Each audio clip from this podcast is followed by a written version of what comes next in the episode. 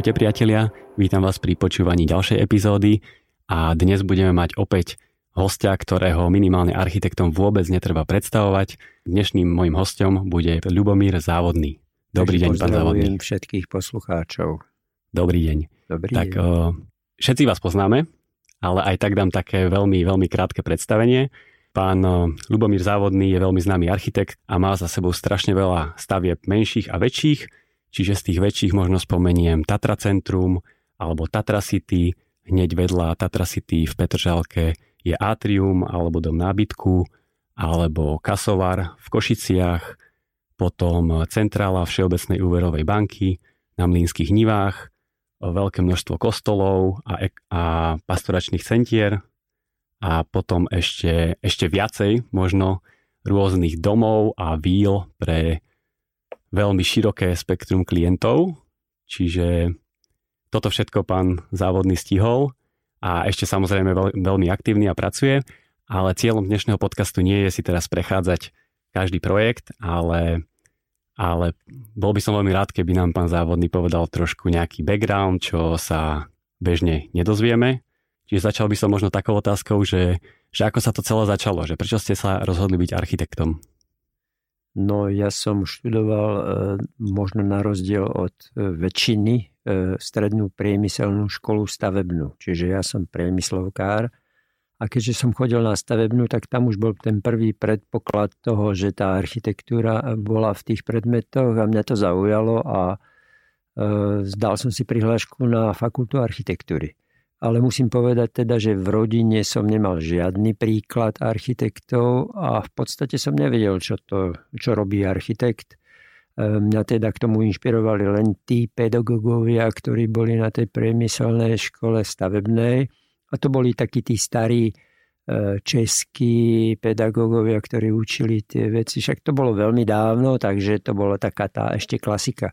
A to ma tak trošku primelo rozmýšľať o tom, ísť na architektúru. A tak som tam aj prihlášku podal. Uh-huh. A vy ste z Brezovej pod Bradlom? Tak, tak ja nie som z Brezovej pod Bradlom, ja som sa narodil v Nitre, ale to, tam som sa len narodil. Hej. Uh-huh. Bývam v Bratislave už teda 56 rokov alebo koľko, čiže som o trošku starší, dobre.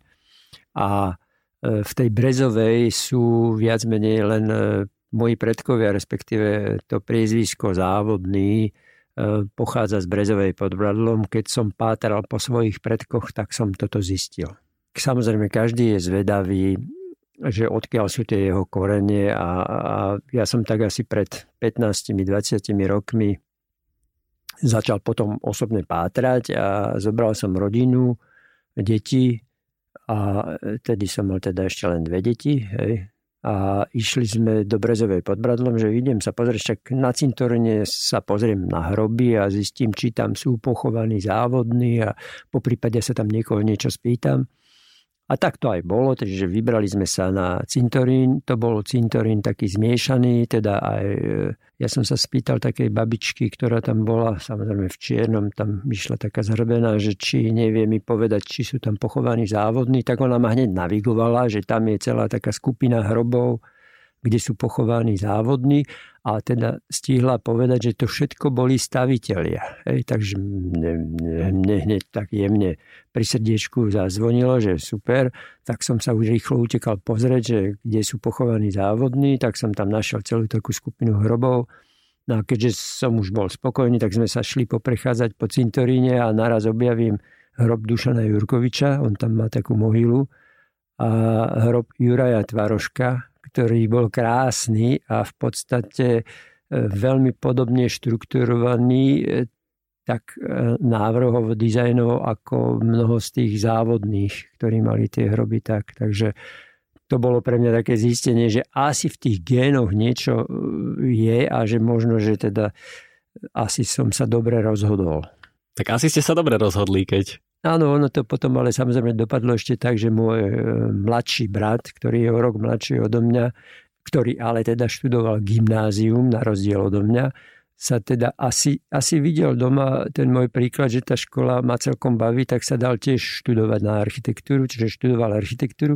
A my ešte teda obidvaja, keďže architektúra v tom čase našom bola taká, že my sme museli si to odsedieť na stoličke, aby som bol slušný a e, sme nemali moc príležitosti na nejaké spoznávanie dievčat a tak, tak sme si zobrali spolužiačky. Aj on, aj ja.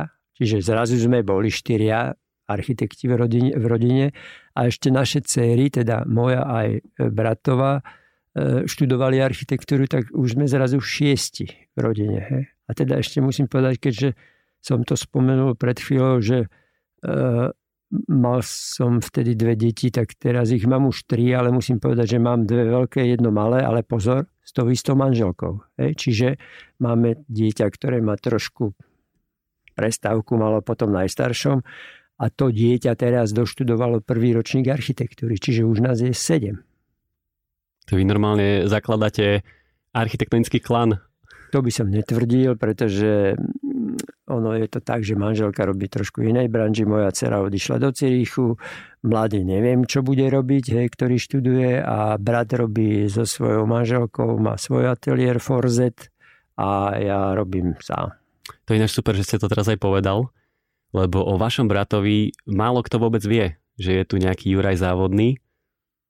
A to sa čudujem, pretože Juraj Závodný, teda môj brat, robil veľmi pekné veci vo Friarte ešte s Jožom Ondriášom svojho času. On mal viacero ľudí, tam ešte bol aj Dušan Fischer a ešte všelikto iný, ale teda oni, hlavne oni dvaja boli friartáci, friart, ktorí robili veľmi pekné interiéry ešte v čase teda toho predošlého režimu a krásne kúsky nábytkové a dizajnové a interiérové. Čiže podľa mňa bol možno známejší vtedy, ako je dnes. Tak poďme trošku k tým začiatkom praxovým.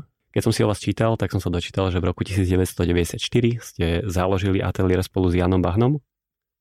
Je to tak? Či som si nejako zle prečítal? E, bolo to trošku skôr. Ono to bolo presne tak, že po tej vysokej škole som hľadal e, možnosť sa niekde zamestnať a prihlásil som sa Ivanovi Matušikovi do štátneho projektového ústavu obchodu. Čiže tomu riaditeľoval Ivan Matušík a e, tento ústav mal viacero teda skupín a ja som robil v skupine u Fedora Minárika a vedľa v skupine bol Jano Bahna a e, u neho robil napríklad Marek Kolčák, ktorý je tiež pomerne e, s Janom spätý a potom, keď bola revolúcia, tak nastalo také uvoľnenie, tak sme s Janom Bahnom založili takú kanceláriu, e, kde sme teda prizvali ešte ďalších dvoch, Bahna Palčo, starý závodný, a tam sme robili aj súťažný návrh na VUPku a, a aj iné roboty.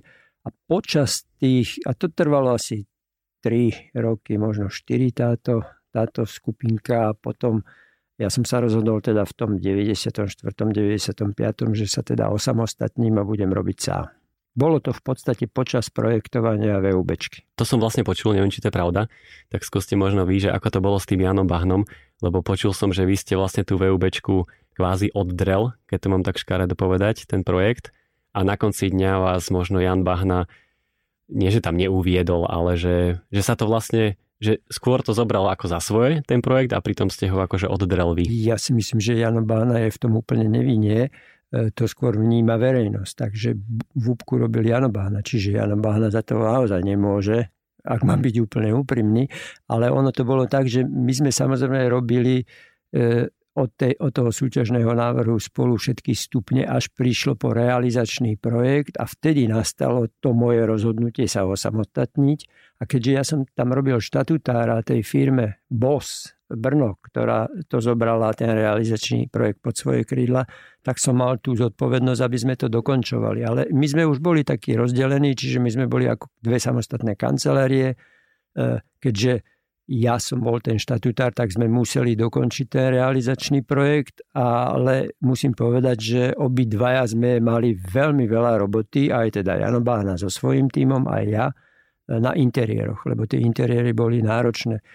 A to poviem tak trošku, my sme si tú, tú vúbku rozkrájali ako salámu, hej, keď si to predstavíte, tak sme si povedali, že tak, Jano, ty robíš dolné podlaže, ja robím horné, ja robím e, bufet a expozitúru a, ja, a Jano robil to piano nobile, čiže to podlažie pre to predstavenstvo a tak ďalej. Čiže sme si to tak korektne rozdelili, každý korektne spravil to, čo mal a nepovedal by som, lebo nedalo sa robiť tak, že bude ten realizačný projekt robiť aj Jano. Čiže ja z toho nemám žiadnu zášť, aby sme si povedali úplne úprimne. Áno, robil som to, e, popri tom som robil interiéry, Jano Bahna robil svoje interiéry a možno mohol robiť niečo iné, ale v tom ja nemám ako ťažké srdce alebo niečo podobné. A hlavne Jano za to nemôže, že niekto dneska povie, že v úbku robil Jano Bahna.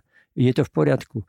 Ja som preto si sadol na zadok, aby som robil iné domy a dokázal, že viem robiť aj bez e, možno toho backgroundu, ktorý, ktorý Jano Bach narobil celkom zaujímavý a mal meno na rozdiel odo mňa. Mm-hmm. Lebo za tú vúbku v roku 1998 ste získali cenu Dušana Jurkoviča. Áno, je to tak. Čo je veľmi prestížna cena. Mm. Viete, ceny, ja mám v podstate všetky ceny, hej, od kryštálového krídla po všetky ceny architektonické, ale e, cena nie je, cena poteší, ale nie je toto najpodstatnejšie, aj keď mnoho ľudí to tak vníma. Najmä tí, ktorí tie ceny nemajú, tak to možno vnímajú trošku inak, ale pre mňa to ocenenie je ďaleko väčšie vtedy, keď ten klient, ktorý, ktorému robím ten dom, je spokojný. Hej? A keď ma zavolá, aby som urobil ďalšiu robotu. To je pre mňa ocenenie ďaleko väčšie. No tu sa môžeme úplne plynulo presunúť do ďalšej témy, že aké je to vlastne, aký je rozdiel v navrhovaní rodinného domu, ktorých ste urobili akože strašne veľa, ktorá je že pre súkromného klienta s veľmi osobným vzťahom voči nejakej takejto stavbe typu banka. A nemá to úplne toho koncového užívateľa možno?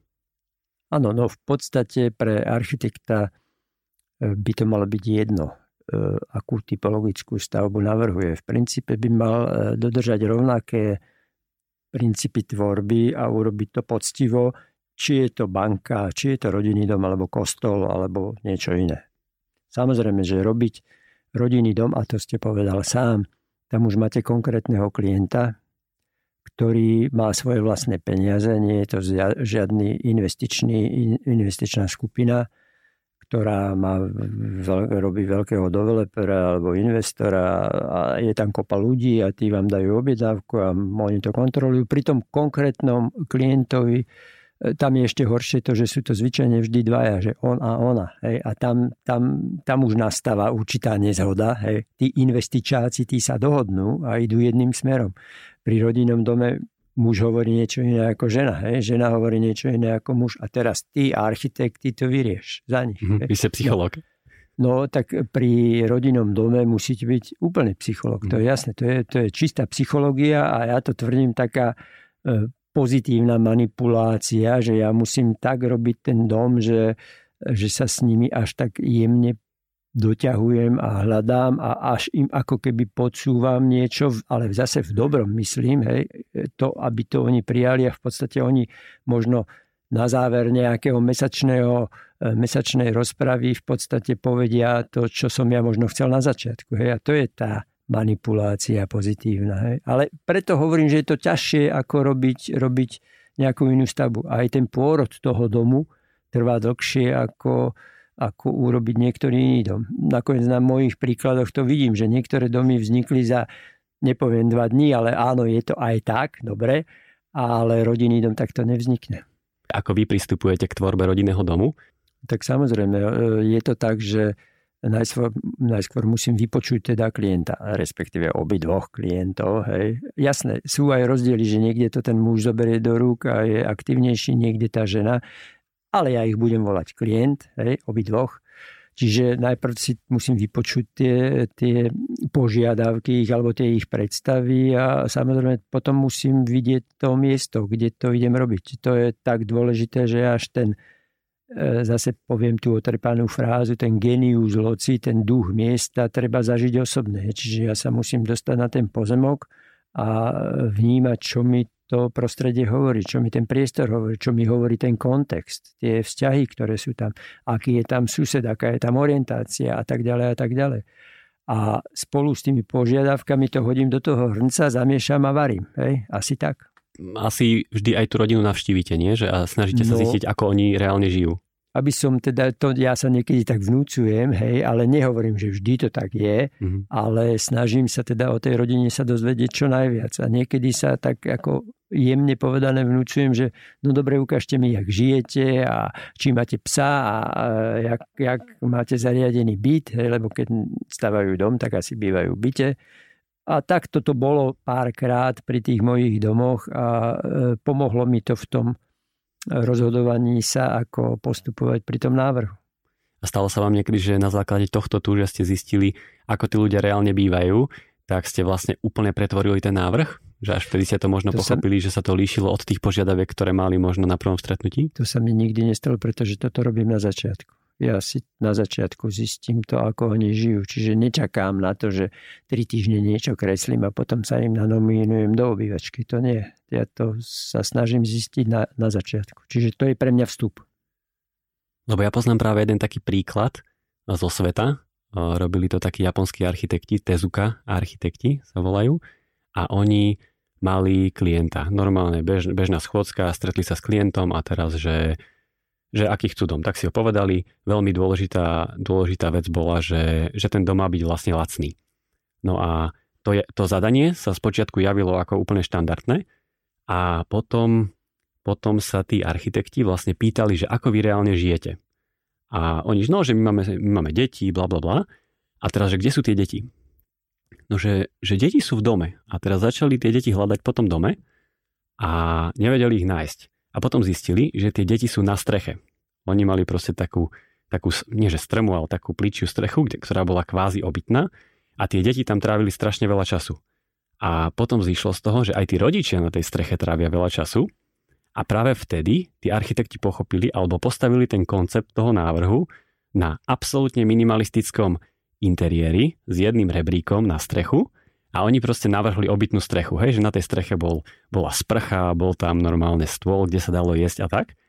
A, a podarilo sa im to natoľko, že tí, že tí klienti si to naozaj akože zobrali za svoje. A to bol unikátny koncept. A potom na konci dňa tento koncept preletel celý svet, všetky magazíny, všetky časopisy a stal sa vlastne ten dom veľmi úspešným. A to je vlastne ten, ten eh, princíp, že, že keby ich nepočúvali, alebo keby sa fakt reálne nesnažili zistiť, že ako tí ľudia žijú, tak by na to nikdy neprišli a reálne by mali možno taký obyčajnejší dom. Hej. Inak ja si myslím, že možno niekedy tá požiadavka e, klientov, že urob mi to lacné riešenie, je pozitívna pre architekta, lebo ano. vtedy možno viac e, musíte urobiť tú kreativitu v sebe vyvolať, aby ste urobil dobrý dom. E, nie keď máte bezbrehé možnosti, ale zase musím povedať to, že skoro dneska každý klient povie, nechcem drahý dom, chcem lacný. Je pravda, že tie moje domy sú možno vôbec nie najlacnejšie, keby som to povedal, teraz hovorím o rodinných domoch, ale o vilkách, že tam ja som teda mal to, poviem šťastie, alebo ani to možno už, keď som povedal pred chvíľou, že ten lacný dom by možno bol zaujímavejší, je, je možno ani nebude, nebolo to šťastie, ale proste mal som šťastie na tých klientov, ktorí v tej finančnej fáze alebo finančnom názore nerobili nejaké e, prieky alebo nejaké limity. Hej. Čiže tam šlo o koncept, tam nešlo v prvom rade o peniaze. Hej. Čiže nebola tá požiadavka, to kritérium, že ten dom musí byť lacný. Bolo kritérium, urob mi dobrý dom. A keď si pozrete môj plejádu mojich domov, tak hádam, tam niečo spoločné je, hej? alebo si to teda namýšľam možno, to nech povedia kritici architektúry alebo, alebo aj, aj iní architekti, ale to sa mi zdá dôležité, aby to bolo názorovo nejaké, teda však to vychádza z môjho vnútra, ale zase nemalo by to prehlušiť ten, ten, tú požiadavku a názor toho klienta. No a to je už tá psychológia alebo tá manipulácia, o ktorej som hovoril. Ja keď som si pozeral aj tú, tú knížočku týchto vašich domov, ktorú ste mi minulý týždeň dali, v podstate tie domy majú určitý rukopis, vaše možno, ale potom je tam jeden, ktorý tak trošku vyčnieva, tak možno na prvú. A to je, to mi prišla tá Vila 86 na Mudroňovej ulici. Čiže kľudne si dajte do Google, že Vila 86 a vám to vyhodí. Je to taká, taká biela, jemne organická, s takými oblúkmi a vysok, veľkými zaskleniami. Tak, tak táto stavba aspoň podľa mňa dosť vyčnieva. A viete nám aj o nej trošku niečo povedať? Hmm, tak tá stavba je treba povedať tú históriu trošku, lebo na tom pozemku, kde tá stavba stojí, som naprojektoval dom, ktorý mal teda e, ortogonálny tvar, čiže takú racionálnejší výraz a e, ten získal aj stavebné povolenie a práve vtedy to kúpil e, investor jeden, teda súkromný, na ktorého teda nemám moc dobré srdce ja, ale nebudem to tu rozvádzať, hej. Mm-hmm a aj keď teraz je jeho plné veľa novín, akurát toho človeka, tak ten mal požiadavku, že on vlastne si nepraje pravouhlý, pravouhlý dom, hej, mm-hmm. ortogonálne tvary, že on to proste neznáša. A toto bol pre mňa ten primárny vstup. A preto sme teda v ateliéri spravili také tie poposúvané, zaoblené rohy, do ktorých šli aj tie zaoblené sklá, ktoré boli teda strašne drahé, samozrejme, ale však celý dom bol drahý a ten investor samozrejme mal na to peniaze, hoci tvrdím, že tie peniaze asi ľahko získal, keď ich tak ľahko uh, minul na ten dom, hej. Ale už to nechcem okomentovať, ale tak to nejak to bolo. Čiže preto ten dom je iný, lebo tam bola požiadavka klienta, že on si nepraje, a to bola striktná požiadavka, nepraje si pravouhlí tvar domu, ortogonálne tvary nemal rád, tak preto sme zvolili túto zaoblenejšiu formu. A koľko podlaží má ten dom? Pretože je vo svahu. Keď idete okolo z tej prijazdovej komunikácie, tak má vyzerá, že tri podlažia, ale som si istý, že ide proste do zeme. No, v zmysle územného plánu ten dom má dve podlažia plus ustúpené, dve nadzemné podlažia plus ustúpené a keďže ten svah ide smerom dole, tak sme tam samozrejme to vyplnili tými ďalšími podlažiami a v podstate je to 6-podlažný dom. Čiže tie tri podlaže sú od nuly, od ulice, od Mudroňovej smerom hore a tri podlaže sú smerom dolu a v tom spodnom podlaží má vlastne garáže. Ale hneď na vedľajšom pozemku je taká tiež veľmi expresívna architektúra, to je od koho? To je od Števa Moravčíka, to je pre výtvarníka Moravčíka, to je myslím, že jeho bratranec. Mm. A ten tam má takú, taký pohľadový betón, je to, to použitá stavba. To, to robil Števo Moravček. Áno, no lebo minul som išiel okolo, tak som si to všimol, tak, tak som rád, že vás tu mám, alebo vôbec som nevedel, od koho tá stavba je. A dokonca aj v tej vašej knihe som čítal taký, taký krátky koment od Saifu, ktorý išiel okolo, že a hodnotil to veľmi zaujímavé a pozitívne a vôbec nevie, že kto je architekt, pre koho je ten dom a že je to podľa neho jeden z najkrajších domov v Bratislave. A to je úplná náhoda, lebo v, v tom katalógu, ktorý som teda robil v tej svojej výstave, tak tam som vždycky použil citácie rôznych e, či už písateľov, autorov, článkov a tak ďalej, ktorí hovorili o tých mojich domoch a tam som vyberal tie citácie, čiže každý dom je predstavený tými citáciami tak tú vilu k nej, tá nebola uverejnená nikde, lebo ja som to nechcel uverejniť, e, vzhľadom k tomu nie je moc pozitívnemu vzťahu ku klientovi, tak e, e, o tej sa nepísalo, o tej som nevedel žiadnu citáciu uverejniť, lebo o tom sa nepísalo. A ja som zrazu našiel na YouTube túto Saifovú cyklistickú koment, cyklistický Aha. koment, tak som to tam prepísal a potom som aj Saifu stretol tak som mu hovoril, že som si dovolil, hej, a už to bolo post, ale že som si to dovolil, tak som sa aj vydal tú knižku a e, bol spokojný, ako odtedy sme sa stretli asi trikrát, čiže... A to ste ho len tak zastavili? Zaživené. E, stretli sme sa na káve spolu. Úplne náhodou. No. Tak som sa mu priznal. Že, že on mám... vás vlastne nepoznal, ale nie? On ma vôbec nepoznal. No. Ja som sa mu hneď nanútil, som mu povedal, že sorry, použil som vašu e, citáciu vášho cyklistického rozhovoru mm. a on povedal, že v poriadku a potom som mu donesol druhýkrát ten katalóg a ešte sme sa párkrát stretli a porozprávali. Mm-hmm. A pre Saifu ste nikdy nič nerobili? Že to nie, by tak nie, mohlo nie, byť, že? Nie že hneď získal kontakt na architekta známeho, takže... No tak ale niečo... Saifa pozná architektov, lebo však konec koncov aj komentoval za Delou Cezara, mm-hmm. hej, možno dvakrát, alebo teda aj so svojou pani, hej, raz bez teda Adely. A asi mu to niečo hovoril, ten večer mu niečo povedal, čiže on aj sa stretol s mnoho, s mnoho architektami, aj sa rozprával, čiže predpokladám, že je v obraze. Mm-hmm. A keď máte trošku taký, takýchto, poviem, trošku temných klientov, tak nehádže to trošku aj na vás také zlé svetlo? Že nevnímate aj nejakú takúto... Ako to, to ma v princípe vôbec netrápi a musím povedať, že zaokrúhlim to z tých mojich 20 domov som mal dvoch takých klientov, takých temných, nazvime to teda, Celkom sa mi páči ten, vás, ten váš výraz na nich, ale 18 z nich boli skvelí a dodnes sa stretávame, máme výborné vzťahy a robím pre nich ďalej. Čiže to je úplne úžasné. Čiže mm. práve tá vzťahová ľudská e, záležitosť na tom navrhovaní sa mne najviac páči, hej, že sa s nimi rozprávam, že s nimi komunikujem, že pozerám, jak im to funguje aj v tom živote. Keď treba niečo upraviť, e, dorábať bazén, tak dorábam bazén, kvílke, ďalšie, hej, a, a stále sme v kontakte. A teda sme minimálne v kontakte aj s deťmi tých klientov, ktorí boli vtedy mladší a už tie deti vyrástli a robím dom dieťaťu, robím byty dieťaťu a tak. No dieťaťu už je to dieťa veľké, samozrejme. A vy ste sa teraz trošku vyšpecifikovali viacej na tieto výlky, lebo mám pocit, že už takým veľkým projektom, ako, ako bolo to Tatra City, Tatra Centrum, už sa možno až tak nevenujete, či? Ani sa nechcem. Už sa mi nechce, poviem príklad. Hej. Čiže už, už mám toho dosť za sebou. Potom e, venujem sa najmä teda tej pedagogickej činnosti a to už je také sedenie na dvoch stoličkách, čiže mám aj ateliéra, mám aj e, tú školu. Tu nechcem zanedbávať, čiže preto si neberiem veľké roboty, ani nerobím veľké súťaže. Ale jak som to povedal pred chvíľkou, však e, nech robia mladí a, a tak poviem úprimne, už sa mi trošku naozaj nechce, jak som to povedal na začiatku. Hej. Čiže si vyberám tie menšie práce, také možno pre mňa chuťovkové a možno aj trošku ťažšie tým pádom. Hej? Lebo ja tvrdím, že robiť tú administratívnu budovu je možno ľahšie, ako ten rodinný dom. Nie, že možno, určite ľahšie. Alebo robiť, ja neviem, bytový dom. Hoci bytový dom je ťažší ako administratíva, lebo tam musíte urobiť kvalitné byty, ktoré e, klient predá záujemcom a tak ďalej.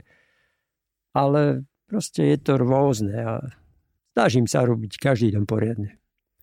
Tak to už je teraz vlastne taký ideálny scenár, že, že vy teraz tie skúsenosti aj predávate na škole, tak by to možno malo byť nie, že architekt pôsobí dlho v praxi a potom ide na školu, kde to vlastne predá študentom.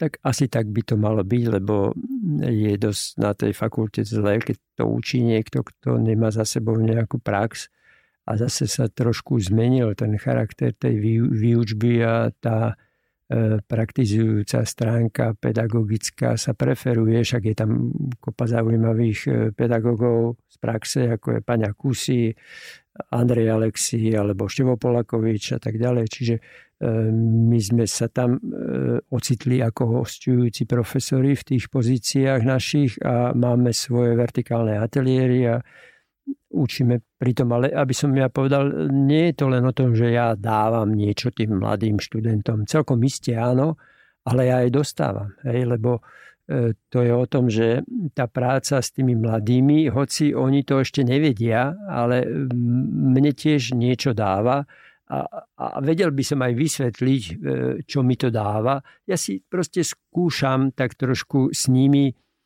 tie možné postupy, tvorby, varianty toho, jak to je a samozrejme nenútim ich do toho môjho názoru.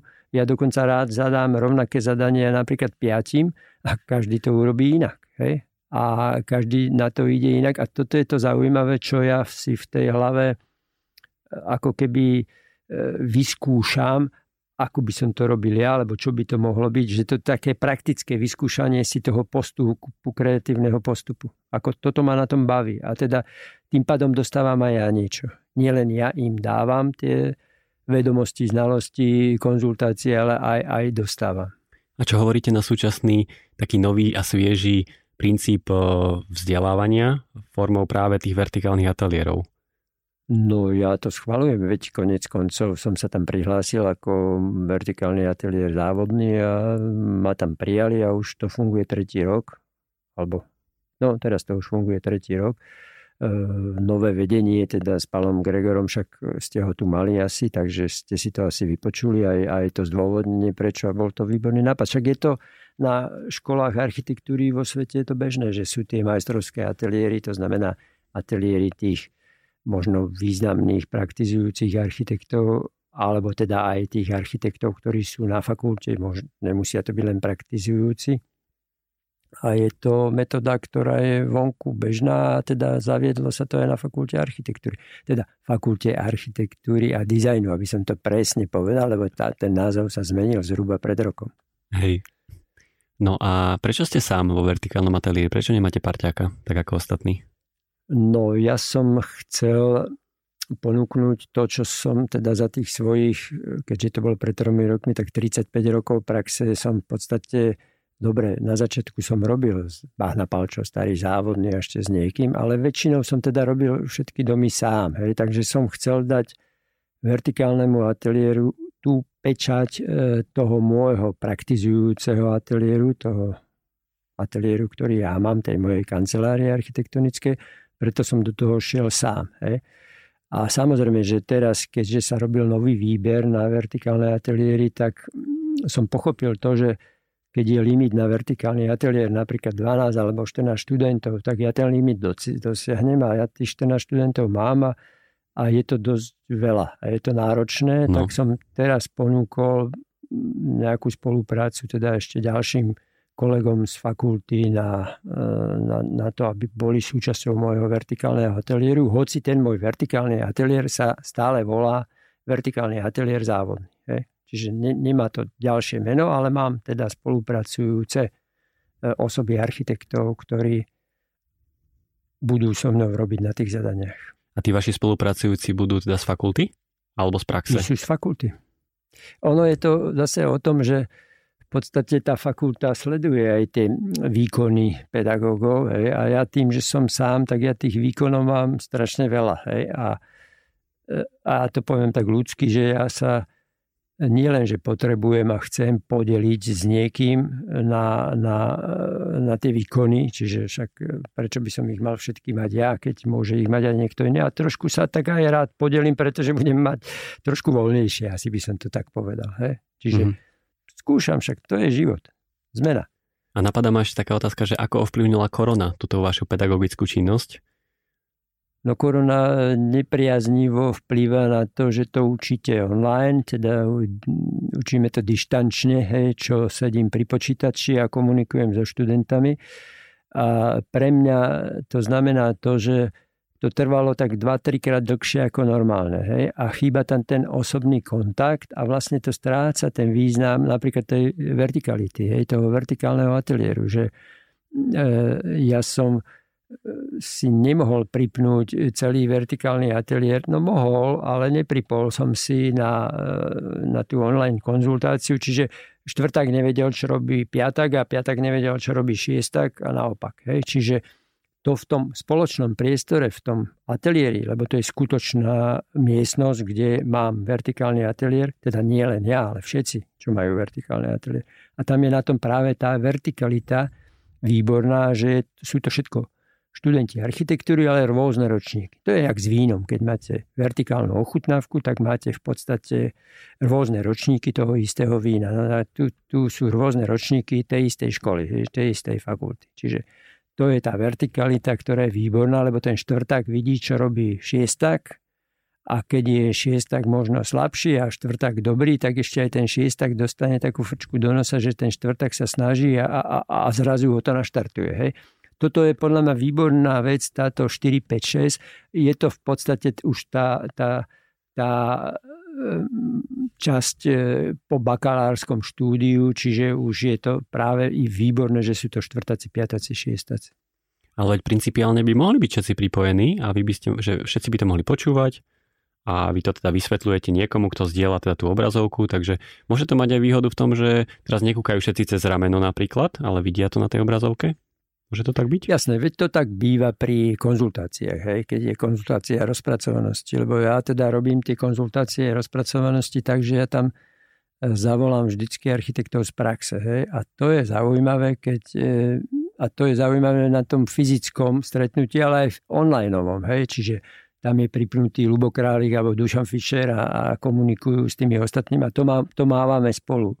E, je to z tých praktických dôvodov, nie je každá konzultácia, ja neviem, raz, dvakrát do týždňa, ale to eh, pri, tej, pri, tých, pri tých eh, konzultáciách rozpracovanosti, kde sú pripnutí všetci.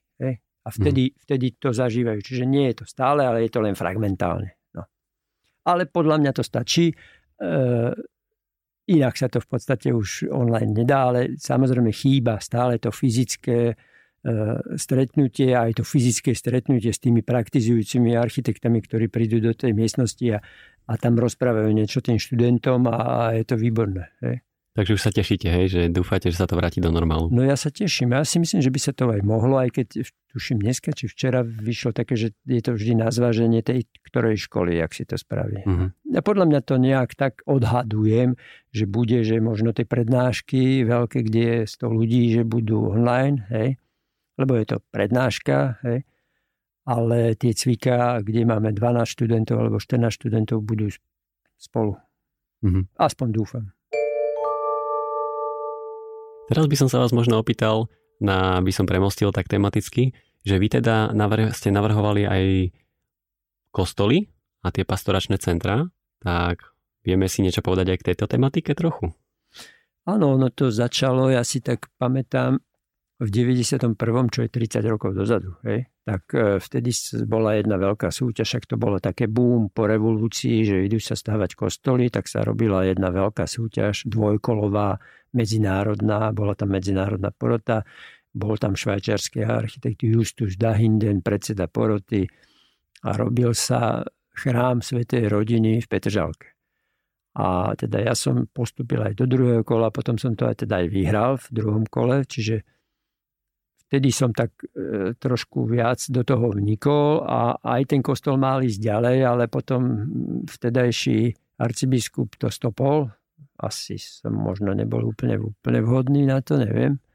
To bolo také prvé stretnutie s kostolom u mňa a samozrejme potom boli väčšina tých e, kostolov, čo som robil, bolo víťazstvo v súťaži. Hej. Ja som robil súťaž, ale to sa v podstate týka skoro väčšiny mojich domov, okrem rodinných domov, že to väčšinou bola architektonická súťaž, ja som ju vyhral a preto som to potom robil. Čiže povedal by som to percentuálne možno 65-70% tých domov e, veľkých, to bol výsledok súťaže. No ale keď sa vrátim k tým kostolom, aby som to toľko nekecal, tak samozrejme tie kostoly sú pre architekta zaujímavá výzva, zaujímavá téma, však je to niečo iné. To sme tu nikdy nemali, hej, vždy sme robili len e, bežné občianské budovy alebo rodinné domy a zrazu kostol môže človek robiť a tam je predsa len trošku tá architektonická sloboda možno väčšia, tak si myslíme, že to kreatívne urobíme zaujímavo a, a chceme to robiť. No a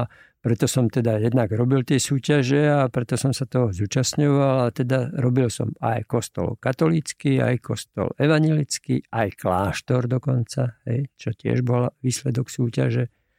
A bola to taká moja celkom dobrá skúsenosť. Lebo ja keď idem okolo týchto novodobých kostolov, tak mám pocit, že tam sa utopilo strašne veľa peňazí vždy. Možno, možno kvôli tomu, pre mňa je tam niekedy strašne veľa takých aj zbytočných detailov, komplikovaných detailov, komplikované strechy, organické a neviem, no, či to ono, je úplne k prospechu. Hej, ono to súvisí trošku s tou, s tou liturgiou, lebo teda napríklad pri katolických kostoloch je teda tá liturgia toho druhého vatikánskeho koncilu, ktorá má vyjadrovať to spoločenstvo veriacich a preto tie kostoly sa nerobia smerové, ale robia sa skôr také do kruhu. kompaktné, no možno do kruhu, ale to neznamená, že to musí byť do kruhu a už to je už to je také trošku posunutie tej racionality niekam inam. Hej? No, takže e, áno, je to tak, ale čo ja vidím problém, že tam je, tie kostoly slovenské sú presymbolizované. Tam je strašne veľa symboliky ona je síce v tej liturgii katolíckej asi žiadaná, ale je prehnane žiadaná podľa mňa. Je, tie, niektoré kostoly sú tak presymbolizované rôznymi e, tvarmi a, a aj principiálnymi tvarmi, detailami a tak ďalej. To, čo ste povedali. Jasné, ja netvrdím, že napríklad Teplická je jednoduchý kostol, no je, samozrejme, má svoje detaily, a nie je jednoduché, ale nakoniec vyhralo to súťaž, e, pripravilo sa to, postavilo sa to a dokonca to dostalo aj cenu. Hoci som nechcel, aby to bolo v Cezarovi, dostalo to, nie, cenu Arch to dostalo, pardon. A nechcel som, aby to tam išlo a nakoniec tomu porota dala cenu. Napísal som list, že si to neprajem, lebo ten kňaz, ktorý tam nastúpil, začal do toho robiť e, barbarské zásahy, také, že z obetného stola odpílil a posunul obetný stôl a podobné mhm. nezmysly. Mm-hmm. Tak som ho dal dokonca aj na komisiu autorizačnú, tak, ho, e, tak sme mali taký rozhovor. Napriek tomu si robil, čo chcel a potom som si povedal, že ja už katolický kostol nechcem robiť po tejto skúsenosti. Nepodarilo sa mi to, lebo robil som jednu kaplnku a a ešte niečo som robil, ale snažím sa tomu vyhýbať. Máte teraz na stole nejaký kostol, alebo myslíte, že ešte niekedy budete robiť nejaký kostol? To neviem, či budem robiť kostol, nemám. Bol som vyzvaný na, pre papeža do Šaština robiť, robiť e, to miesto toho stretnutia s tým prekrytím a tak ďalej, a tak ďalej, ale som to v podstate slušne odmietol a ma zavolali do poroty, takže som bol v porote. to, čo vyhral Mišo Bogár s Ruhígovcami. Mm-hmm. Teraz. Lebo viem si práve predstaviť, že keď ste urobili zo pár tých kostolov, tak presne tie myšlienky, ktoré ste sa do toho snažili vložiť, tak teraz možno, že keď aj vy tak vyzrievate a v tom čase, tak ešte by ste si možno vedeli predstaviť, že do keľu ešte príde jeden kostol a urobím ho takto. To je jasné, ja stále mám predstavy, že aj to by som chcel, aj to by som chcel robiť, aj to by som chcel robiť, len viem, že mám svoje limity, hej, nebudem ich rozvádzať, ale ako zase sa do toho nehrabem, ale keď príde taká výzva, ale je mi to jedno, či je to kostol, alebo rodinný dom, alebo malý interiér. Stále sa do toho proste tak, jak pred 20 rokmi, alebo 30 rokmi, alebo 35 rokmi sa do toho pustím úplne s napätím a robím to, hej, jasné. No tak len to možno tak nie je vidieť, že to nie je také veľké, je to menšie. Ale aj to ma teší, tá, ten proces je stále taký istý. To zrušenie je tam rovnaké. Opýtal by som sa aj na jeden veľký košický projekt, a to je Kasovar. A tak viete nám povedať, aký je príbeh za Kasovarom, ako to vzniklo, ten no, návrh? Kasovar bol taký zvláštny príbeh, alebo zvláštna stavba, že E, môj e, spolužiak v podstate bol za, za developera a ten ma vyzval, aby som robil súťaž. Na súťaž vyzvali českého architekta, myslím, že tam bol slovenský iba ja a ešte tuším zahraničný e, rakúsky. Aj český bol zahraničný samozrejme, ale bolo to úžasné v tom, že on chcel návrh, ktorý bol E, ktorý mal byť škicovou formou, čo sa mne páči, že nerobím tie nezmyselné vizualizácie, ale robím princíp. A to on bol architekt, že vedel to posúdiť, že či je to dobré alebo zle. A dokonca tam bola aj celkom, celkom dobrá cena za to škicovné. Tam bolo vtedajších, ešte z toho minulého obdobia 100 tisíc korún na škicu A3 formáty, a takže bolo to krásne. No a teraz ja v tom výrvare tej práce, keď si on piatok preto prišiel, ja som na to zabudol a ja mu hovorím, vieš čo, Miro, ja som na to zabudol, ja sa ti strašne ospravedlňujem a že poprosím ťa, do pondelku ti spravím návrh, ale nechcem 100 tisíc. No a on povedal, dobre, súhlasím. Takže ja som si sobotu, nedelu sadol rukou pri flaši vína, a teda nie jednej, som nakreslil dom, Kasovár Košice, ktorý tak dneska stojí. Ale úplne do detailu tak stojí. Za dva dní. He? Ale to bola, to bola náhoda. Neviem, či tá invencia bola v tom, že som si otvoril tú flašu vína. Celkom iste je to médium, ktoré k tej kreativite vedie. Nie, nie, že by som propagoval teraz, píte všetci víno a budete mať dobré nápady, ale možno áno. Pozor, ja by som to celkom nezahodil. U mňa to fungovalo. Čiže za dva dní som spravil škicovou formou návrh, pondelok som ho odovzdal, zobral si ho tý, e, deň na preštudovanie a zavolal mi večer, že tento návrh chcem. No a, a dom sa postavil. Presne tak. Jasné, že to trvalo ďalšie dva roky alebo koľko, lebo to vidíte cez všetky stupne, schváľovanie a tak ďalej, územné rozhodnutie, stavebné povolenie, interiéry a tak ďalej, realizačný projekt. Všetko sme robili v ateliéri a ten dom tak stojí. Čiže tá základná figúra, ktorá tam dneska je, tak to je z tej skice. A to nie je len základná figúra, to je celý princíp toho. Moduly, princíp, uskakovanie, tvár, e, vysunutie, všetko je tam svetlík, všetko je tam tak isto, jak som to navrhol vtedy. Dokonca ja mám tie papiere, som si potom vypýtal od toho e, klienta, toho developera, že nech mi to vráti a tam je ešte aj dátum, kedy som to odovzdal. A ešte škvrna od vína. A A do, dokonca myslím, že aj to tam je. Ale ináč ja nerozlievam, pozor. Oh. Ale je to možné, že to tam je. A máte ešte aj nejaký ďalší takýto vtipný príbeh? O nejakom každý inom projekte? Do, každý dom je úplne iný príbeh. To je samozrejme, napríklad Atrium bolo priame zadanie. He. Priame zadanie je výborné, že nemusíte robiť súťaž a urobíte to. A ten klient sa na mňa absolútne spolahol a ja som mu spravil dom nábytku Atrium e, podľa môjho vedomia. Svedomia som si ho vypočul a ten dom tiež tak stojí doteraz. Čiže to bola idea, Nerobil som to ale sám, však e, vždy sú tí autory tam uvádzaní, lebo ja, ja keď zavolám k tomu kolegov, tak samozrejme, že sú tam menovaní ako autory, nie ako spoluautory, lebo spoluautor je nezmysel. Autory. My sme tam viacerí autory, aj keď zase úprimne musím povedať, že možno som taký egoista, že že ja si to potrebujem prejsť cez svoju hlavu a nakresliť si to možno doma, skryte a potom, že nečakám na to, že niekto v ateliéri niečo prinesie, že to musím premleť v tej svojej hlave a to, samozrejme tie pripomienky alebo nápady alebo takéto všetko filtrujem v hlave a potom je z toho ten, ten návrh. Čiže Atrium bolo také priame zadanie, ktoré z tej invencie sa zrodilo do toho skutočného E, skutočného domu. Tak podobne to bolo napríklad pri evangelickom kostole v Nitre, kde e, Ďuro Poliak, architekt z Nitry, ma prizval do ich firmy Sanhuma, že dostali zákazku na evangelický kostol v Nitre a že keďže ja som robil kostoly, že by som mohol spolupracovať, kolegovia súhlasili, takže ja som pricestoval do Nitry a s Ďurom sme začali robiť e, projekt a ja hovorím, že Ďuro, však správame najprv papierový model kartónový, hej, taký tenký kartón, tak ja som vyrezal ten dom, ten kostol, hej, z tých troch hmot, bola tá pastoračná časť, e, hlavná hmota a farský úrad a ten dom tak stojí, jak to bolo v tom modeli. Takisto. Doteraz ten model mám v ateliéri. Čiže to zase bol ten proces. Ale nie vždy je to takéto jednoduché a nie, nie vždy mi pomáha fľaša vína. Hej, niekedy ten pôrod je teda neskutočne ťažký.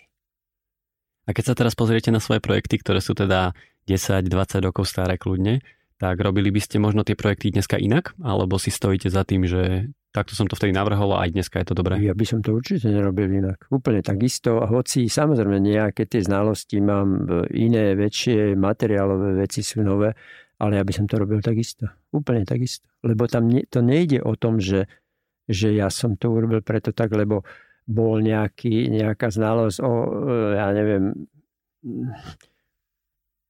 materiály úžasnom alebo niečom podobným. Ja som, robil, ja som tvoril priestor.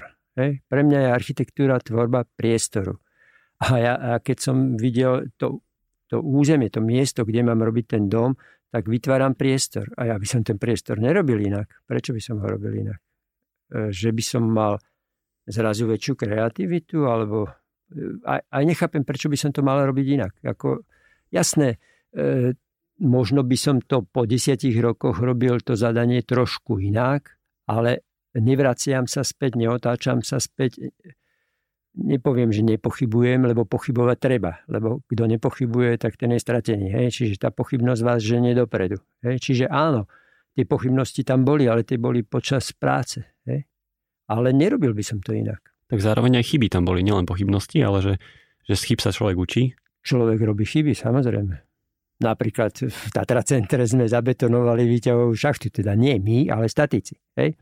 Zoberte si 8 podlaží a výťahová šachta medzi 5. E, a 6. podlažím bola zabetonovaná. Prečo? Statici sa pomýlili, zabetonovali výťahovú šachtu. Urobili Aha. tam podlahu. Betónovú dosku. Hej. Tak teraz oheň na streche.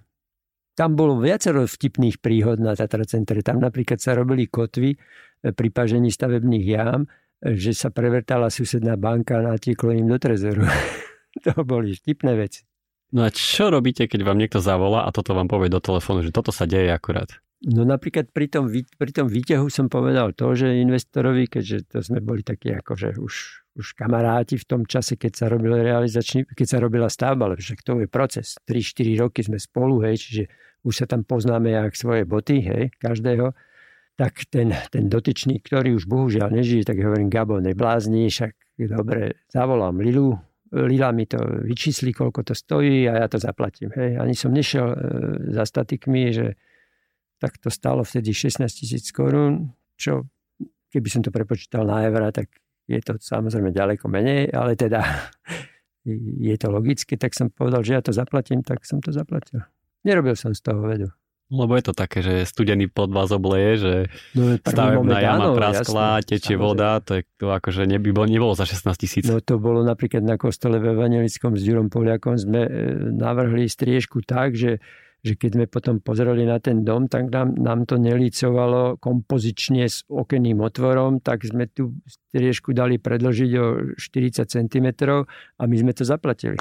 Mm-hmm. Lebo, že to, lebo to by nikto, to nebolo tak v projekte, čiže tie peniaze e, tam neboli, v rozpočte neboli. Hej? Ale my sme si povedali, že to tak e, nie je dobre a teda my sme na to prispeli finančne, takže sme to zacvakli. A keby ste mali porovnať, že ako sa navrhovalo teda možno v tých 90. rokoch, tiež v takom temnom období a teraz?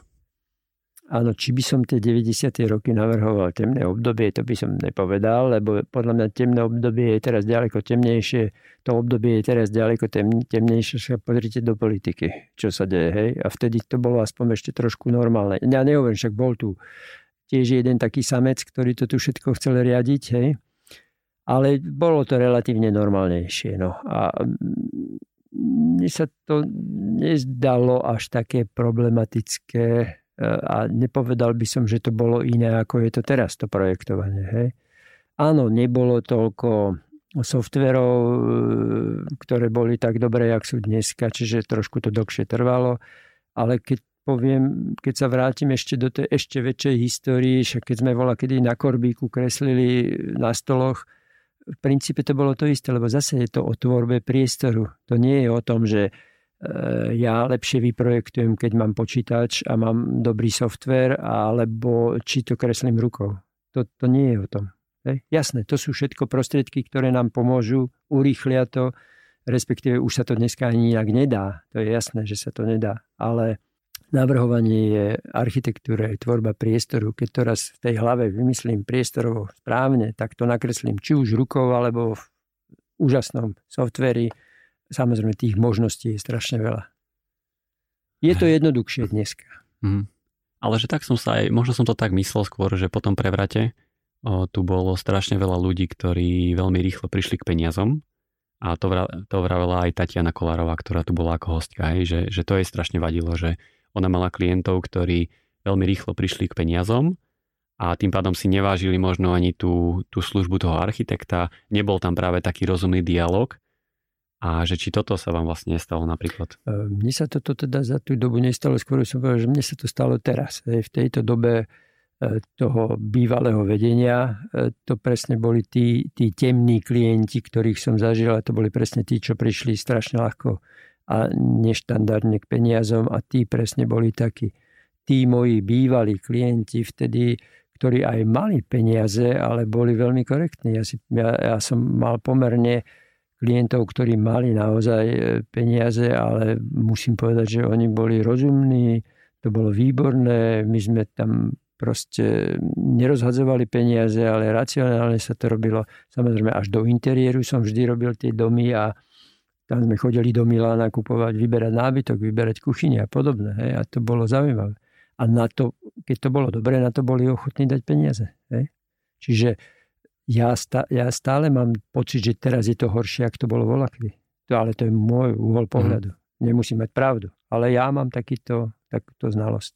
Ešte minule, keď som od vás odchádzal z ateliéru, tak ma zaujala jedna taká veľmi milá vec, že vy ste extrémny zberateľ časopisov L Kroky, to sa mi akože veľmi páčilo, že vy máte snad teda všetky čísla od 1992, čo je totálne unikátne na Slovensku podľa mňa, že neviem, či ste jediný, ale určite ste jeden z mála, kto naozaj má takúto poctivú zbierku. Áno, to je samozrejme určitá náhoda, respektíve musím povedať, že v tom 1992 som bol v Expo v Seville hej, a, a tam som zažil výstavu španielskej architektúry a tam bol aj tento časopis ako prezentovaný ako nový, alebo teda nebol nový, však v podstate ja mám prvých 50 čísel ešte bolo vydaných predtým, no ale vtedy som pochopil a som si ho teda listoval tam a aj som si myslím, že zobral ten objednávkový lístok, alebo ako to bolo, tak som si vtedy povedal, že toto je skvelý časopis, že takýto chcem a odtedy ho odoberáme. Je to teda už skoro 30 rokov. Keď zoberieme 92, dneska máme 2021, tak je to 29 rokov. A naozaj mám všetky čísla. Teda pokiaľ mi študenti vrátili, lebo ja ich aj požičiavam študentov a normálne, či, či si robím čiarky poriadne, to, to, to už neviete. to neviem.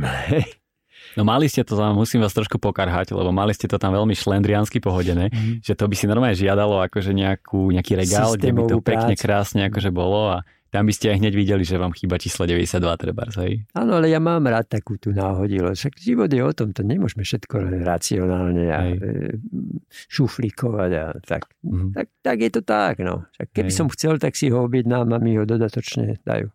Tak ale dneska už Predajú. by ste napríklad číslo 62 nekúpili. To neviem, ani som to neskúšal, ani to už ani nebudem skúšať. Mm-hmm. Ono je to, ja vám poviem, ten časopis je pomerne hrubý a už len to sa k ním vrátiť niekedy je až nemožné. Hej? Že keď som si teraz pozeral niektoré tie staré čísla, však to ja som rád, že mám čas na to, že otvorím to nové číslo, ktoré mi príde dhl z Barcelony alebo odkiaľ hej, to chodí a, a, a som nadšený, že pozriem a zase ho založím tam na tie moje poličky. Hej. Hmm. Ale že by som sa vrátil 15 rokov dozadu, no ani to nerobím. No. No dneska je to strašne jednoduché si ho už objednať a zadovážiť, ale ako ste si ho kupovali v 96. E, viete, to, to bolo také, ja som si v prvom rade e, založil, že bankový účet, založil som si devizový účet, dali mi k tomu kartu kreditnú, alebo teda debetnú, ale skôr kreditnú a normálne som si to objednal, jak sa to má. A teraz mi to chodilo cez clo. Mi chodil, ja som si takto objednával CDčka zo zahraničia. To vždy prišlo na colnicu, oni sa ma pýtali, čo to je a vždy som si ich objednával po troch a nie po 20, lebo to by som dostal clo. Hej. A keď dojde jeden časopis, hovorím, však to je architektonický časopis. To, to je nič, no tak mi ani clo nedávali. Hej. No ale tak toto chodilo, že normálne som si to objednal cez ten objednávkový zadný na zadnej strane alebo na predposlednej strane bol lístok, tak som si to vypísal a mne to posielali. No a teraz to posielajú DHL, čiže teraz vám to dojde za 24 hodín. Jasné. Neuveriteľné. V tejto bol taký malý vianočný dáček, nie? Že vždy, keď Áno, to chodilo. jasné. Tak to bolo úplne úžasné, že otvoriť si e, tento časopis a pozerať si to, a to bolo niečo neuveriteľné. Hmm. Jasné, však odoberám aj iné časopisy, napriek tomu si myslím, že toto je top časopis architektonický, ktorý je, skoro poviem, na svete najlepší. Alebo teda u mňa najlepší, dobre? Aby som bol konkrétny. Dobre, to je úplne v pohode. Čiže môžem aj ďalej odoberať. Hej? Môžete, nech sa páči.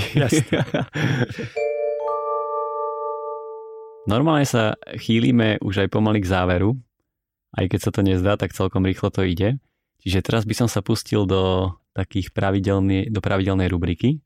Mm-hmm. Čiže začníme prvou otázkou. Aký je váš obľúbený neúspech?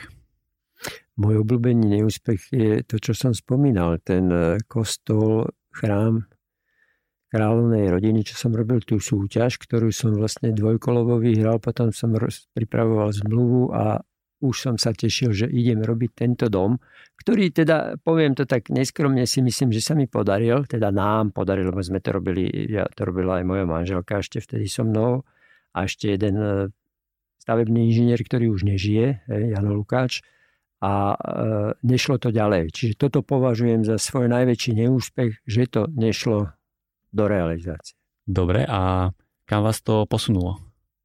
Že možno táto otázka je koncipovaná tak, že, že niečo sa vám nepodarilo, ale niekam vás to posunulo vďaka tomuto nepodarku. Jasné, posunulo ma to tam, že som si vedel uvedomiť, že nie sú len dobrí ľudia na svete a sú aj neúspechy, ktoré, e, na ktoré musím byť pripravený a že to nepôjde ďalej. Že to nie je o tom, že vyhráš veľkú medzinárodnú dvojkolovú súťaž a už to máš vyhraté, hej, ale že treba na tom pracovať ďalej a aj keď nemáš na to dopad, môže to dopadnúť zle. Čiže proste treba sa otriasť a ísť ďalej a robiť. Hej. Čiže e, len to ja považujem za taký neúspech, možno nie, ktorý, o ktorý som sa pričinil ja, lebo, lebo možno vy ste mali takú otázku, že to, čo sa mne nepodarilo, tak, ale ja to berem tak osobne, že sa mi to nepodarilo, hej. ale boli to tie objektívno-subjektívne okolnosti tej, tej hierarchie, ktorá vtedy rozhodla, že nie, bude to robiť niekto iný a na, na inom mieste, však tam už aj kostol stojí v Petržálke vzadu. Hej. Aká je vaša najhoršia vlastnosť? A môžem použiť aj cudzie slovo? Nech sa páči, môžete aj nadávať v tomto Prokrastinácia. Hej. Ja normálne veci odkladám niektoré a, a poviem, však ono sa to vyrieši. Sa to to spraví. Hej. A mnohokrát mám pravdu. Hej. Niektoré veci nejdem hneď riešiť, odkladám to. Nehovorím, že či už príjemné alebo nepríjemné, a ono sa to nakoniec vyrieši. Hej. A ja, ja, ja som si zvykol, na, že teda táto prokrastinácia je výborná vlastnosť, aj keď je teda zlá, hej, ale mne sa to celkom zadarilo, že je to dobré. Hej, niekto má napríklad takú teóriu, že nedvíha, nedvíha na prvýkrát telefón od investora, lebo môže to byť nejaká úplná drobnosť, ktorú keď v momentálnej sekunde nevyriešite a nepošlete, tak sa ten problém vyrieši sám. Čiže že niekedy ten investor druhýkrát vlastne nevolá. Je to, je to možné. Ja to hovorím, že spraví to sa to za vás. Sato. Japonci to spravia. Áno, tak. Dobre, tak aká je vaša najlepšia vlastnosť teraz? Moja najlepšia vlastnosť? Podľa mňa, že som normálne človečenský, ľudský, že sa viem rozprávať, e, či už je to študent alebo nejaký zazobaný investor, hej, v úvozovkách, že sa rozprávam rovnako s jedným aj s druhým. Čiže skôr by som to taká tá ľudská stránka nenadradená, že ja som nejaký veľký architekt, že, že ja som porobil kopu domov alebo čo. Mm. Však a stále je to pre mňa výzva, stále idem do toho, aké by som bol skončil školu. Každé, každé zadanie je pre mňa nové. Nepripravil som sa na tieto otázky. Ale počúvali ste podcast s Iliom Skočekom? Áno, a ten neviem, čo povedal, už ja už som zabudol. Ale to bolo strašne dlhé, Ilia bol ukecaný. To bolo ale také dobrý. dlhé a mne sa to zdalo dlhé. Možno, že toto je takisto dlhé. Bol úplne, to, to bol najdlhší podcast, ale mi sa strašne páčilo, že on, my sme sa pol hodinu rozprávali o tom, ako on teda používa ten dom od jeho ocina a to mi prišlo strašne super, že, že vlastne sme teraz neriešili teraz nejaký, že špárorez alebo že či tam mal byť taký materiál alebo onaký materiál, ale bavili sme sa o tom, ako oni ako rodina 30 rokov ten dom používali. A to je možno to, o čo v tej architektúre ide. A mm-hmm. to bolo veľmi vzácne, aspoň mne to prišlo také vzácne, že prišiel a o tom porozprával. No, že... Ako mne sa toto tiež veľmi na tom páčilo, lebo ja som dokonca v tom dome aj bol, hej, lebo ja som vtedy bol v porote Cezara, keď to Ilia prihlásil, hej, ten, tú jeho nadstavbu na tom dome, ktorý robil otec s mamou, hej. Mm-hmm. A, a vtedy nám o tom veľa rozprávali ako porodcom. Takže som to aj fyzicky zažil, lebo niečo hodnotiť alebo o niečom rozprávať, čo som nezažil naživo, je asi zlé, ale to, toto sa mi páčilo, čo Ilia tam, jak to komentoval, všetko teda jak rodičov vnímal, Hej. jak tam všetko bolo, každý schod bol zaprataný niečím a no. podobné. To bolo také vtipné. Však si sa, a určite ste sa dozvedeli niečo nové, či? Čo ste nevedeli o Iliovi? No toto som nevedel.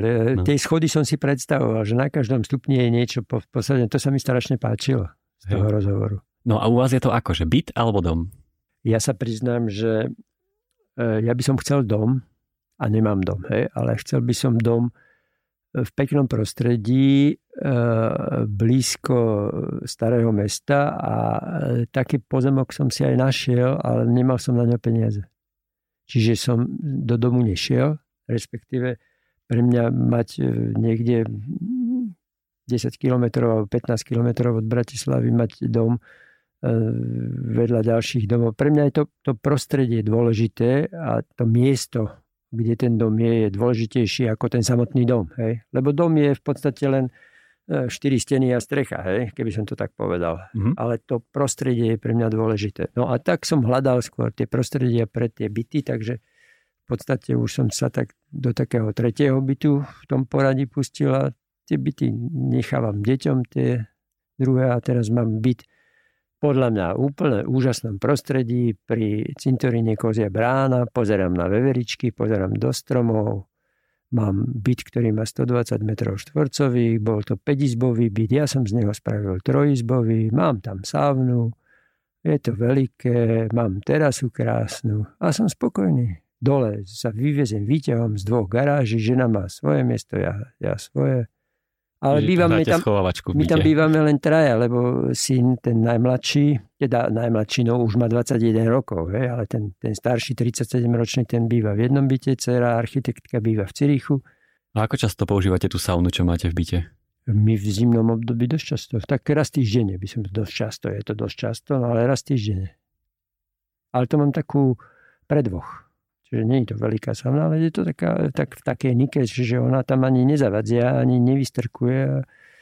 A, to som potom som túžil, je to klasická fínska sauna, čiže je to taká... Myslíte, že sa budete z tohto bytu posúvať? Lebo toto už znie tak, že už ste tam akože veľmi pekne usadení a spokojní s výhľadom na hrad. Ja som povedal ale... manželke, že keď sme tu pri cinteríne, tak ma tam rovno pochová, že zostaňme tu. Kam pôjdeme? Kam by sme šli, jasne. No dobre, ale tak jasne, vždy je možná nejaká zmena, hej, ale táto pozícia mi vyhovuje, pretože mám blízko do ateliéru, chodím pešo, tá chôdza sa mi strašne páči, takisto chodím pešo do školy, čiže je to taký môj e, trojuholník, ktorým, ktorým chodím, kráčam a, a ja som tam veľmi spokojný. Tichučko tam je, však ten ateliér ste tam mali už dlhodobo, nie? Čiže vy ste sa vlastne k nemu iba priblížili. No, ateliér sme mali práve, že tam, kde som ten, teraz, kde bývam, tam som mal blízko v takom peknom starom dome na Šulekovej 3. To je ten dom, ktorý sa teraz opravuje, tá strecha. Tam som mal prenajatý byt a ja som tam mal dlhé roky ateliér a môj brat Juraj, ten tam mal byt nado mnou. Čiže my sme tak boli nad sebou ale on ho vlastnil, ale ja som ten dolný byt mal prenajatý ako ateliér. Čiže tam som dlhé roky bol a potom som kúpil nebytový priestor na Svoradovej, čiže Nešporová bývala a tam mám teda ateliér, ktorý má 265 m štvorcových, čiže je veľký a tam mám ateliér. Tu by som dal iba takú vsúku, že čo vy hovoríte vlastne na tento princíp, že, že v jednej budove máte aj byt, aj ateliér. To, to, to, je, to je celé zle, podľa mňa. Hej. Aspoň teda zase hovorím svoj názor. Čiže ja rád e, z toho domu vypadnem a idem, idem za tou prácou a presúvam sa, obujem sa a tak ďalej. Čiže to je tá zmena prostredia je podľa mňa žiaduca. Tak poďme teraz do nearchitektonickej otázky. Aké je vaše obľúbené jedlo? E, špagety vongole. Čiže špagety vongole sú v preklade špagety s mušlami. Aha. K tomu pohár bieleho vína. Napríklad dneska som to mal na obed. Fakt? Vy na Slovensku jete mušle? Ja, no to sú morské plody, prečo nie? Nie je to lepšie jesť niekde pri mori? No to Také je úplne čerstvejšie? najlepšie. Však som bol v Chorvátsku, ja som si tam dával stále len tie, tie mušle. Kávenky alebo kakaové rezy? Kávenky, kakaové rezy, až taký veľký rozdiel v tom nevidím, lebo ja moc na sladké nie som, to poviem rovno. Ale teraz mi to tak trošku teraz ide dokopy s tým, s tým protestom proti horálkam, lebo neviem, či to nerobí náhodou Sedita, to znamená e, Palo Jakubec, ktorý je môj spolužiak a veľmi dobrý kamarát, ktorý vlastní tú Seditu a ktorý povedal, že treba byť zaočkovaný a pre, preto ľudia antivaxerí velice, že proti horálkam, tak v podstate teraz by som si to celkom rada aj kúpil ja. A čo by ste si z toho kúpili? To mi je jedno podporiť Seditu.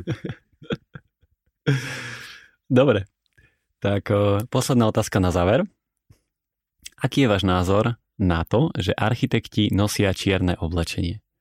Vy napríklad dneska nie ste v čiernom, máte bielu košielku, rifle, ale čo si o to myslíte, keď vidíte architektov, ktorí sú od, od pety po uši v čiernom? No je to farba, ktorú e, preferujú architekti a prečo ju preferujú, to sa asi treba opýtať ich. Ja sa priznám, ja preferujem teda bielu, a ja teda, mňa asi ťažko uvidíte v čiernej košeli, ale vždy mám bielu košelu. A prečo to tak je? No tak pozrite, v bielej vyzerám chudší, hej, poprvé. Pritom ja vôbec nie som tlstý. A nie je tu taký všeobecný úzol, že práve čierno biele, zastihuje? Biele vyzerám tlstejší, ja som dosť chudý, takže ja, tak, takže chcete vyzerať tlstejší. No, tak, namakaný, som, namakaný. No, to, to by som netvrdil, ale dôležitá vec, bielu, keď si tými špagetami e, zacapem tú košelu, tak ona sa dá ľahko vyprať. Lepšie, ako tá čierna. Čiže ľahko sa to perie. Fakt? Áno. No dá sa to vyprať? Jasné. Ako Biela keď... sa úplne, dáte tam savo a od toho je to vypraté. Do čiernej, keď dáte savo, tak to zbledne a je to sivé. Aspoň tak mi to povedala moja manželka. Takže vy nosíte bielu kvôli tomu, že keď sa okyckáte špagetami, výborné, tak aby áno. sa to dalo akože vyprať. Ale toto je v podstate môj dôvod. Hej. Toto je výborné. Ale úplne vážne.